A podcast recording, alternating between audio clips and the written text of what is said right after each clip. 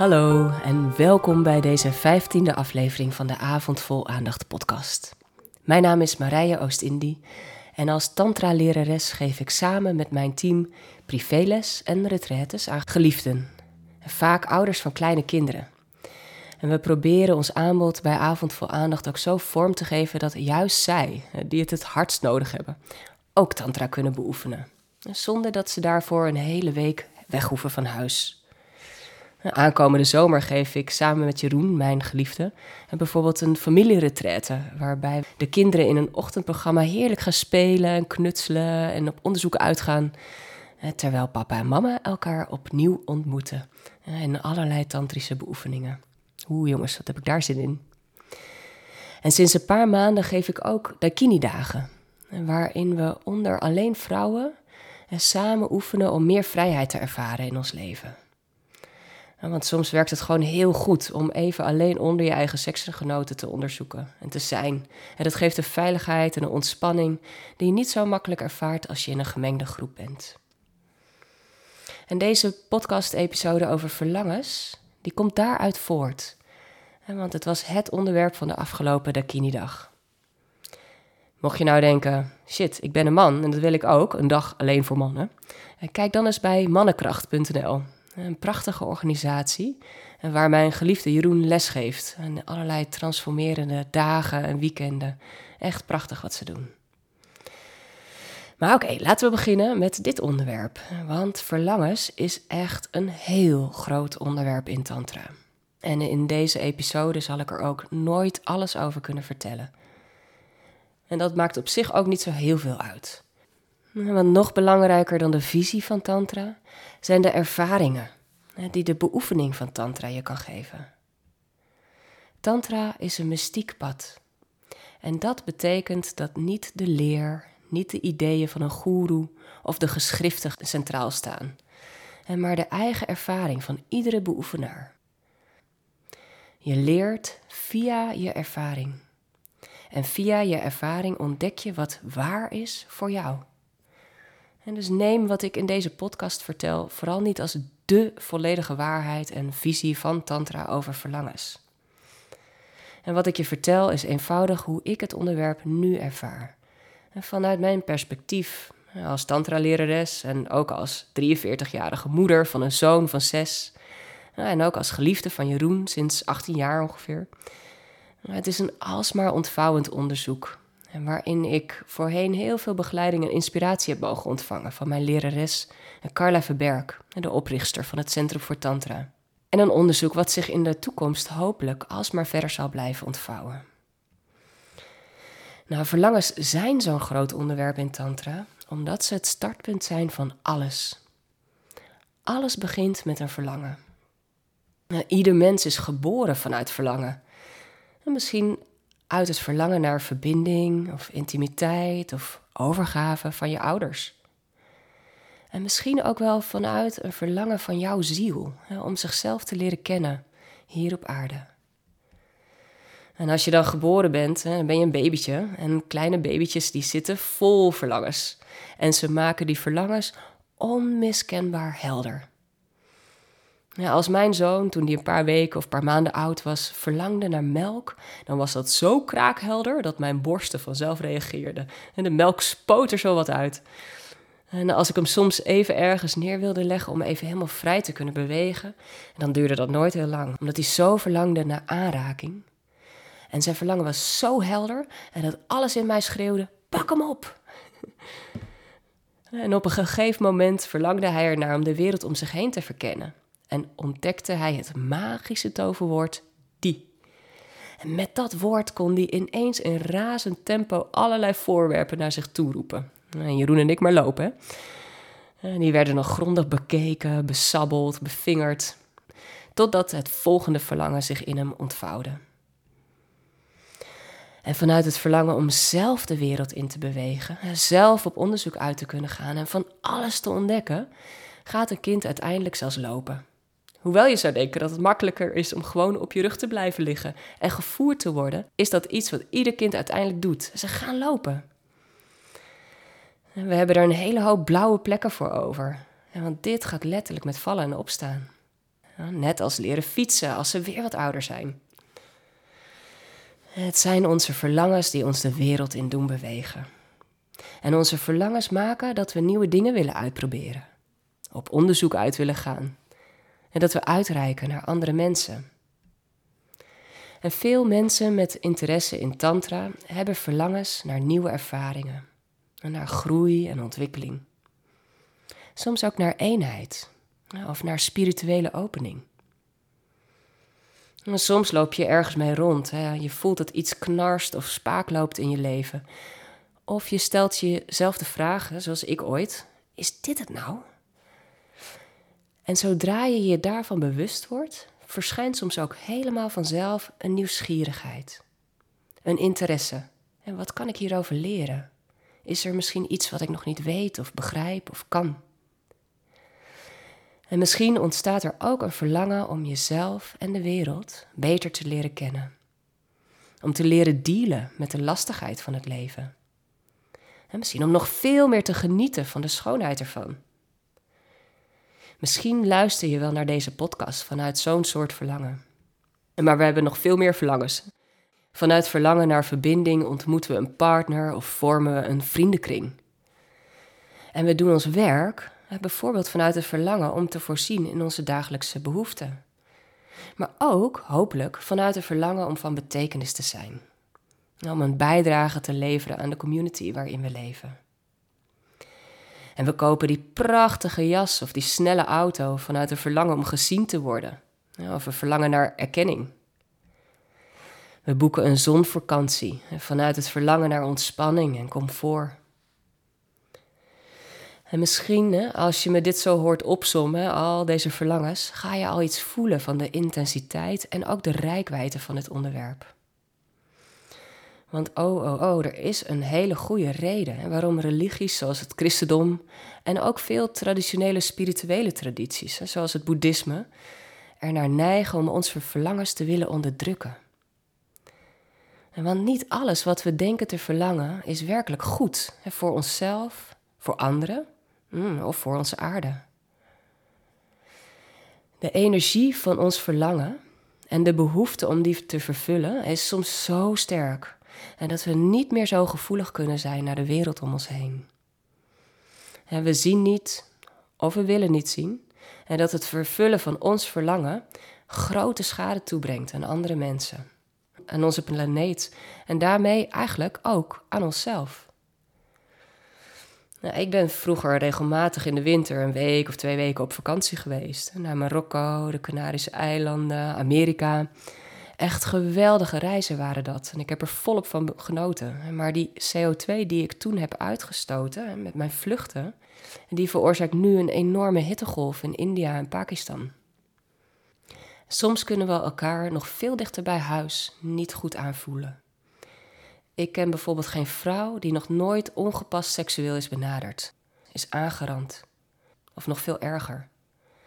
En alsmaar blijven er MeToo-achtige affaires uitkomen, zoals bij The Voice. En ook mannen zijn soms slachtoffer van andermans seksuele verlangens. Kinderen ook. kwetsbare kinderen uit verscheurde gezinnen hebben veilige steun nodig en begeleiding en in plaats daarvan krijgen ze soms te maken met jeugdzorgbegeleiders die misbruik maken. En juist omdat deze kinderen zo kwetsbaar zijn. Ah, echt zo pijnlijk vind ik dit als ik hier weer iets over hoor. Maar nogmaals, verlangens zijn waanzinnig brandbaar spul en we hebben er echt niets over geleerd. Dus empathie is op zijn plek ook. Ze maken een super intense energie in ons wakker. En zeker als het gaat over onze seksuele verlangens. Als we niet aanwezig kunnen blijven bij die intense energie, dan kunnen we haar gaan uitacten. En soms zelfs botvieren op anderen. En het is nooit, maar dan ook nooit gepast om als volwassene je seksuele verlangers in contact te brengen met kinderen. En die verlangens die horen bij het domein van volwassenen. Met kinderen kan je wel supergoed je verlangen delen om te stoeien, te dansen, samen te spelen en trouwens ook om zo nu en dan ongestoord een boek te kunnen lezen. Alleen, begrijpen ze best. Of ze het nou kunnen geven of niet. In Tantra beoefenen we om die energie van onze verlangens te ervaren en door ons heen te laten stromen, zodat ze ter beschikking komt van ons. En dat geeft ons heel erg veel, maar het vraagt ook veel van ons. En want we moeten onze capaciteit vergroten om al die energie veilig toe te kunnen laten in ons lijf.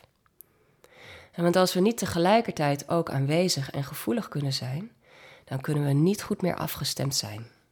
En dan kunnen we niet meer goed voelen of het werkelijk gepast is om je verlangens te delen of te vervullen, bijvoorbeeld met deze persoon. En het lijkt wel alsof we steeds minder van die capaciteit hebben. Want in onze maatschappij worden onze verlangens alsmaar sneller vervuld. En je kan in Amsterdam nu met één klik op de knop je Prosecco thuis bezorgd krijgen. Binnen minuten, zeggen ze. En porno is helemaal overal à la minuut beschikbaar. Het lijkt soms wel alsof we, zodra we de intensiteit van ons verlangen gaan voelen, er meteen vanaf moeten. En soms kunnen we zelfs denken dat als iemand in onze omgeving een verlangen uitdrukt, dat wij dit ook onmiddellijk zullen moeten vervullen. bijvoorbeeld wanneer je partner verlangt naar seksuele nabijheid met jou. en jullie verlangens helaas op dat moment niet echt matchen. durf je dan te zeggen: een andere keer graag lieverd. Nu ben ik een beetje te moe. Of een beetje onderhandelen. Van ik heb energie om hmm, een half uurtje met je te vrijen. Zou jij dat ook willen? En soms zijn we eigenlijk best bot. En zuchten we diep, rollen we met onze ogen. Allemaal uit onhandigheid of een soort schuldgevoelens. Alsof we iemand dan helemaal zouden afwijzen. Maar dat doe je niet. En je houdt van je lief. Je wil alleen gewoon nu niet vrijen. Het is dan ook echt belangrijk om te zeggen: op dit moment niet.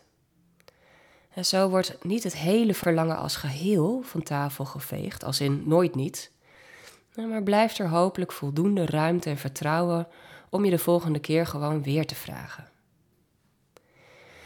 En als jij de partner bent die toenadering zoekt, dan kan het soms best zoeken zijn als je voelt dat het regelmatig niet matcht. En misschien komt er dan een soort druk in je verlangen.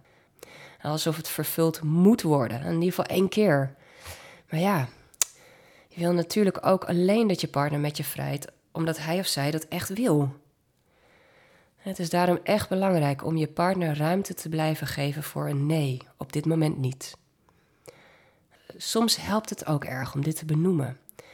Ik zou heel graag nu met je willen vrijen, of dat nou kan of niet, ik wil het graag. En daarmee eigen je jouw verlangen toe en ontsla je je partner van de plicht om die te vervullen. Misschien kunnen jullie eens een afspraakje maken over wanneer dan wel. En misschien vanavond of in het weekend. En soms kan het heel bevrijdend zijn als je weet dat die intieme ontmoeting, waarin niets hoeft te gebeuren, op de agenda staat. En dit is iets waar we in een privésessie van Avond voor Aandacht heel veel aandacht aan besteden. Oh jongens, instant vervulling. Het lijkt soms echt iets waar we recht op hebben. We hebben er hard voor gewerkt, toch? Maar hoe vervullend is het eigenlijk werkelijk?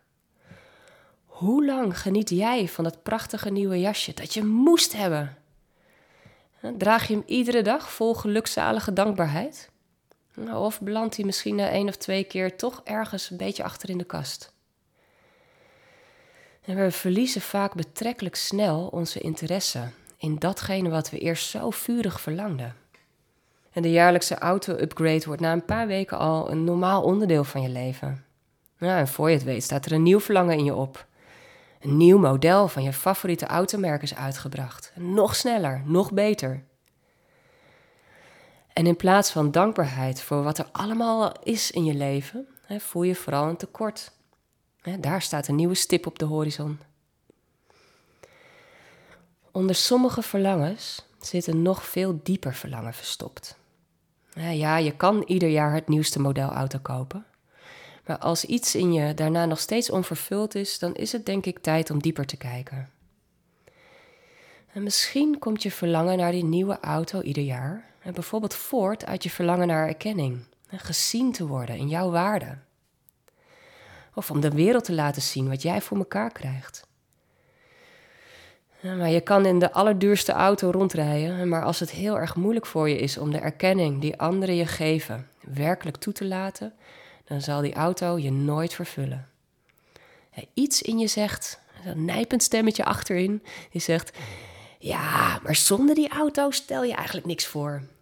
Alsof je niets waard zou zijn zonder. Maar dat is niet zo. je hebt ongelooflijk veel waarde. En vanzelf, om wie je bent. Hmm, in Tantra heb ik zelf de ervaringen gehad dat ik echt niemand hoef te zijn, niemand van mezelf hoef te maken, niks hoef te creëren, om me toch heel gezien en geliefd te voelen. Maar er waren wel jaren van beoefening voor nodig, om mezelf steeds meer te accepteren en mezelf te laten zien, precies zoals ik ben, zonder opsmuk, zonder hard te gaan werken.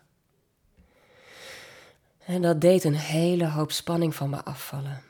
Een spanning die voorheen kon veroorzaken dat ik spullen nodig had en hard ging werken om de liefde van anderen te verdienen. Niet dat ik daar nu 100% vrij van ben, hè. Hm, maar het heeft heel erg geholpen. En want in Tantra beoefenen we om ja te zeggen tegen onze verlangens. Eh, om ze niet direct uit te acten of te onderdrukken, maar ze als het ware helemaal toe te laten. En zo kan je de energie van je verlangens helemaal ervaren in je lijf.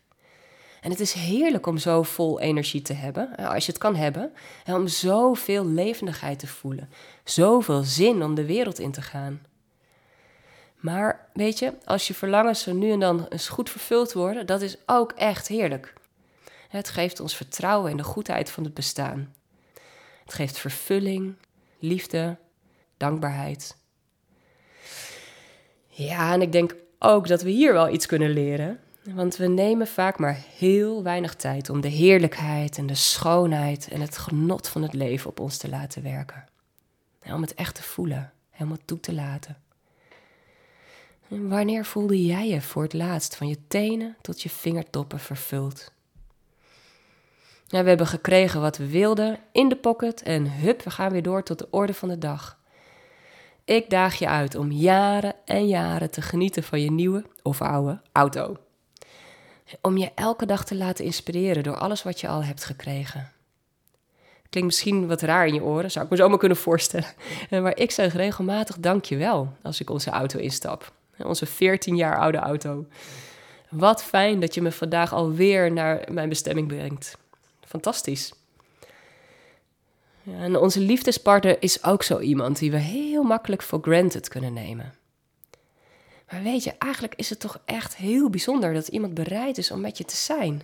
En want heel eerlijk, hoe leuk en makkelijk iemand ben jij werkelijk de hele dag door? We zitten gewoon allemaal vol ingewikkeldheden en tegenstrijdigheden. En toch houdt onze geliefde het met ons uit. Nou, helaas zijn we in onze relatie bovenmatig veel gefocust vaak op, alles wat onze partner ons niet biedt. wat hij of zij nog niet kan of niet in huis heeft voor ons. En dat is iets waar Jeroen en ik ons graag mee bezighouden in onze relatietraining Goud. En wat is er eigenlijk allemaal al zo goed aan je relatie? Hoe kan je dat vieren samen? En vaak met het voelen en het erkennen van die goedheid komt er vanzelf ook dankbaarheid. En met die dankbaarheid komt er weer meer energie tussen jullie. En gaat er meer energie stromen en ook liefde. Hopelijk, waarschijnlijk. En die dankbaarheid, ja, daar zit de vervulling. En dan ga je voelen, ik ben compleet. Ik ben oké. Jij bent oké. Het is genoeg. Ik hoef nergens anders heen dan deze plek en met deze geliefde. Als je dat werkelijk kan voelen, zonder het hoeven te creëren of te maken, Oh jongens, dat is echt heerlijk. Dan zou je kunnen afvragen, waarom ervaren we dat dan niet iedere dag? Hier in ons prachtige Nederland, waar we zoveel rijkdom kennen, waar er nooit oorlog is al 70 jaar lang, waar we altijd genoeg te eten hebben. Nou, verlangens zijn behoorlijk spannend en brandbaar, brandbaar materiaal. En ze komen van zo'n diepe plek in je. En ze vertellen zoveel over wie jij ten diepste bent en waar je voor staat, waar je van houdt. Soms voelt het gewoon te kwetsbaar om ze alleen al te erkennen voor jezelf. En laat staan om er iets over in contact te brengen met een ander. En dat komt omdat er vroeger vaak niet respectvol is gereageerd op onze verlangens. Als kleine kinderen verlangden we hevig naar duizend snoepjes of altijd pizza En naar opblijven tot middernacht. Maar als klein kind verlangden we ook heel erg naar aanraking. En we wilden eigenlijk altijd aangeraakt worden, als, zeker als babytje, als eenjarige. En naar liefkozing. Naar eindeloos gespiegeld worden. Maar ook naar ruimte om te mogen spelen en te ontdekken. En naar veilige begrenzing. Naar echte ontmoeting. Gezien worden. Naar liefde, erkenning, vreugde delen. En vanaf onze puberteit gaan we soms ook intens verlangen naar seksuele ontmoeting. En naar ontmoet worden in ons allerintiemste zijn. En we zitten vol van verlangens. En zeker als we nog klein zijn, zijn we daar alsmaar heel uitgesproken over. En dat betekent dat we onze ouders of opvoeders alsmaar vragen om te reageren op onze verlangens. En die reactie die we dan ontvangen is in het beste geval vaak betrekkelijk mentaal. Nee, je hebt net een ijsje gehad, je mag niet nu ook nog een lolly. Ik denk dat het belangrijk is dat ouders eerst aansluiten bij het verlangen van hun kind. Ja, ik zie dat je graag een lolly wil. Het is ook echt heel erg lekker? En zo erken je heel respectvol het verlangen van je kind. Je laat zien dat je je kind begrijpt en bij hem of haar aansluit. Verlangen mag altijd. Daar is niks mis mee. En je krijgt het alleen niet altijd vervuld. Hè? Dat is iets anders. En vertellen waarom ze geen lolly krijgen, dat kan altijd nog. Maar liever na je erkenning. Ja, echt onwijs lekker zo'n lolly. Maar vandaag zit je helaas al aan je suikertax, want je hebt ook een ijsje gehad. En dit gaat niet altijd goed. Hè? Soms worden kinderen beschaamd of zelfs echt belachelijk gemaakt als ze tevoorschijn komen met hun verlangens. Hé, hey, daar zal je Pietje weer hebben. Zit je nou weer te zeuren om snoep? Dit is niet respectvol. En hoewel je als ouder vaak niet direct het effect van je woorden kan zien, voelt het kind dit wel degelijk. En het is echt heel pijnlijk om zoiets te horen. En die pijn kunnen kleine kinderen helemaal niet hebben zonder jouw steun, zonder jouw troost en begeleiding. En daarom zullen ze op een gegeven moment hun verlangens niet meer met je delen. Kinderen die vragen, worden overgeslagen. En dat is de boodschap die we zelf veel hebben ontvangen. En die we onbewust zullen doorgeven als we er niet heel bewust daar een andere keuze over maken. Gelukkig hoor ik deze zin niet zo heel vaak meer. Maar onze maatschappij is nog steeds niet echt vaardig met verlangens.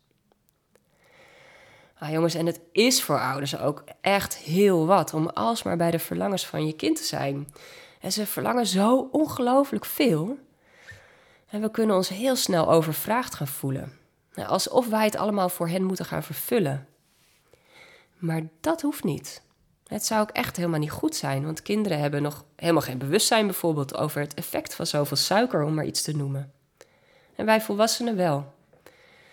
En als wij respectvol en helder onze kinderen begrenzen, dan is het meestal helemaal oké voor ze om iets niet te krijgen. En zij begrijpen ook heus wel dat niet altijd alles kan of gebeurt. En ze proberen het gewoon. wat ze vooral van jou nodig hebben is jouw steun, je erkenning en je aanwezigheid. Want onze verlangens die zijn zo kostbaar. En ze verwijzen naar wie we ten diepste zijn en daarmee is het ook echt heel kwetsbaar en gevoelig om ermee tevoorschijn te komen. Als jongvolwassene, voordat ik tantra ging beoefenen, heb ik vaak gevoeld: is dit nou het leven dat ik wil leven? Is dit het nou? Het voelde soms alsof ik in een film zat. Een film die heel snel aan me voorbij trok. Alsof ik het leven van iemand anders leefde. Ik deed wat van mij verwacht werd, maar ik had nooit echt vorm gegeven hoe ik het nou eigenlijk wilde. Ik had geen idee wat ik wilde met mijn leven en waar ik naar verlangde. En als ik alles een verlangen voelde, dan voelde dat heel onrealistisch en heel ver weg. Ik had geen idee hoe kleine stappen kon zetten. misschien wel richting dat hele grote, ogenschijnlijk zo onbereikbare verlangen, door eenvoudig mijn lichaam te volgen. Want dat lijf, en dat prachtige lijf van ons, dat weet heel goed waar je naartoe wil. En dat weet heel goed waar de voeding, de inspiratie, de steun, de vriendschap of de groei voor je is. Mijn lijf geeft me alsmaar signalen die me vertellen waar ik moet zijn. En trouwens ook waar ik vandaan wil bewegen, wat niet meer goed of voedend voor me is en waar ik mee moet stoppen. Nou, en als je als kind niet respectvol wordt ontmoet en gesteund in je verlangen, kinderen die vragen worden overgeslagen, dan kan je ze soms zo diep terugtrekken dat je ook op latere leeftijd werkelijk geen idee meer hebt van wat jij nou wil. Waar je blij van wordt, waar je van oplicht, waar je hart naar uitstroomt. Je kunt dan die signalen van je lichaam niet meer voelen. Want als je ze wel zou voelen, zou je namelijk voortdurend worden geconfronteerd met de pijn van niet erkend, niet gezien, niet gerespecteerd worden in je verlangen. Maar nu je volwassen bent, zou je die eventuele pijn van afwijzing, als het al zou gebeuren, veel beter zelf kunnen dragen. En dat is iets wat je kunt gaan ontdekken in Tantra. En dat je een eerlijke, maar lastige boodschap eigenlijk best goed kan hebben. En dat het oké is om in de eerste plaats goed voor jezelf te zorgen. En zorg te dragen voor je eigen verlangens en niet alleen maar voor die van anderen. Als je weer gaat vertrouwen op de signalen van je lichaam, en dan kan dat lijf van je gaan werken voor je als een soort innerlijk kompas. Zo is het ook bedoeld. Het is een prachtig, gevoelig instrument dat je precies vertelt wat belangrijk voor je is. Wat je wil, wat je niet meer wil. Of je blij wordt van een bepaald beeld van de toekomst, of juist helemaal niet. En ja, het is echt behoorlijk zoeken. En mijn ervaring kan niet anders zeggen. Het was een hele tocht om weer in contact te komen met mijn verlangens. Uh, ik had bijvoorbeeld heel veel schaamte op wat werkelijk belangrijk was voor mij. En daarna de stap te maken om er ook nog eens mee tevoorschijn te komen in contact met anderen. bijvoorbeeld mijn geliefde. Echt, dat is heel spannend allemaal. Als je dat doet, is het zo kwetsbaar, zo nieuw, zo anders dan je gewend bent. Daarom is het belangrijk om goede begeleiding te ontvangen als je met Tantra gaat experimenteren. Een begeleiding van leraren die hun eigen verlangens tot in de diepste diepte kennen. En vooral die de energie ervan kunnen containen, zodat ze jou veilig kunnen begeleiden. Als je naar zulke begeleiding verlangt, wij zijn er voor je. Dankjewel voor het luisteren naar deze podcast. En vergeet niet om deze podcast een eh, rating te geven. Liefst vijf sterren natuurlijk. En om je natuurlijk te abonneren. Dag dag, tot de volgende keer.